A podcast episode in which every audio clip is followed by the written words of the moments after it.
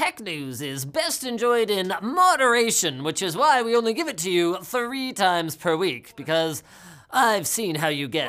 Why are you talking like that? Nvidia inspired some hope in P C gamers when rumors started swirling about the company re-releasing the R T X twenty sixty. It's an old mid-tier card. Miners wouldn't want that after all, right? Turns out they might, since benchmarks from a Hong Kong-based website show that the new twelve gig version of the card bests both the R T X thirty sixty and A M D's R X sixty-six hundred X T in terms of mining performance.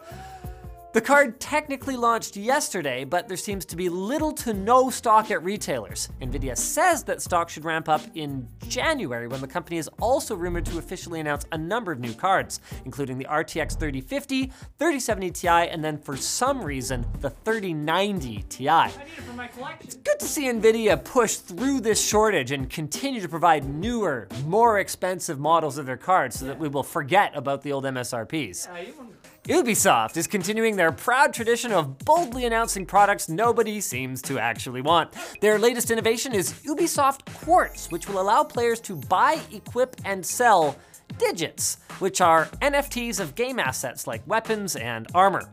The beta will first come to Ghost Recon Breakpoint with three digits, a helmet, gun, and pants, each of which have an artificially scarce number of copies with unique engraved serial numbers. You can't see it, but you know it's there.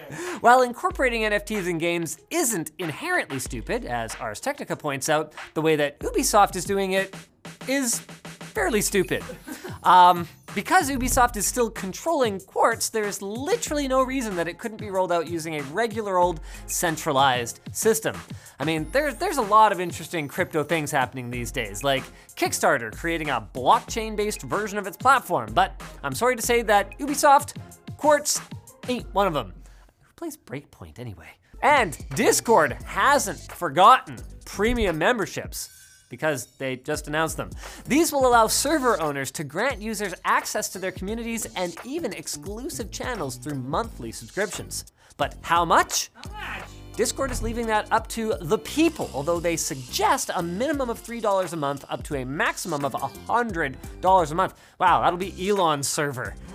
Instant access to the mind of a two thousands internet troll billionaire.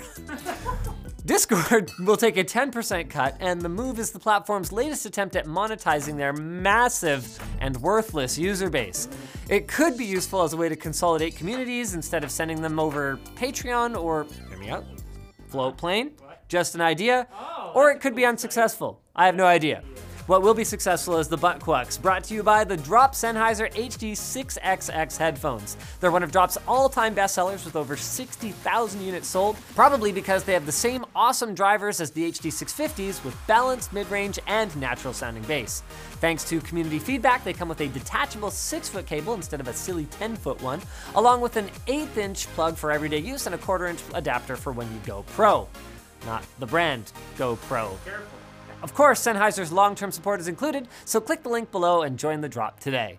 Quackbutts, that doesn't even rhyme. Yeah, you gotta, it's gotta end in the same... One day before Apple would have been forced to allow developers to include buttons to third-party payment options in iOS apps, their request for a stay on that order, belay it, has been approved by the Ninth Court of Appeals.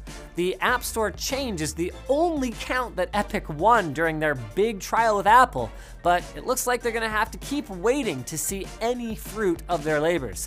I hope they at least had fun, though. Yeah, that's what's important. Seemed like fun. The anonymous internet network Tor is having a pretty rough time following Russia's increasingly effective crackdown on the country's Tor nodes, where about fifteen percent of Tor users operate. Wait. How do we know that if it's anonymous? Uh... Maybe because the sickle to that hammer is an ongoing campaign involving a well-resourced entity running hundreds of servers on the Tor network that de-anonymizes users that connect to them.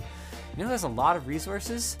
Governments. Oh, yeah. They're probably... And Elon. Yeah. And Bill Gates. They're working on it. They got the computers. Speaking of Elon, Tesla vehicles used to forbid drivers and passengers from playing games on the car's massive displays while the vehicle was in motion. But a recent update lets anyone do just that. You have to dismiss a warning window that reads, "Playing while the car is in motion is only for passengers." And that's it. Yeah. So No playing in the driver's seat while you're in self-driving mode. Got it? Promise you won't do it. Very dangerous, okay? Anyways, the U S National Highway Traffic Safety Administration is discussing the update with Tesla, so hopefully between the two of them they can get this sorted out. After adding support for GeForce Now to their new T V lineup, L G has now added Google Stadia as well, meaning that owners of new L G T Vs have two cloud gaming options ready to go without needing any additional hardware. I mean, they'll also need a controller because the touch control experience probably isn't amazing. Um, Actually, Q Stadia fans in the comments. No, no, it's great. I'm gonna, I'm gonna dislike your video. Go ahead. And Oppo has given us a sneak peek at a prototype smartphone with a retracting camera, but instead of the selfie cam seen in other models, this one is a rear camera which extends to increase image quality or zoom capability. Frankly, I don't care because it looks cool and I want to play with it. Yeah. Mm-hmm. That's really good. You'll have to come back on Friday to play with more tech news because that's all we've allotted for you today. Self-control, it's a virtue. Now, if you'll excuse me, the entire ten hour Halo Infinite campaign is waiting for me. ten hours, is that it? What? That's it, ten hours? eight to twelve? eight to twelve. Are you gonna get all the skulls? It'll probably take me longer.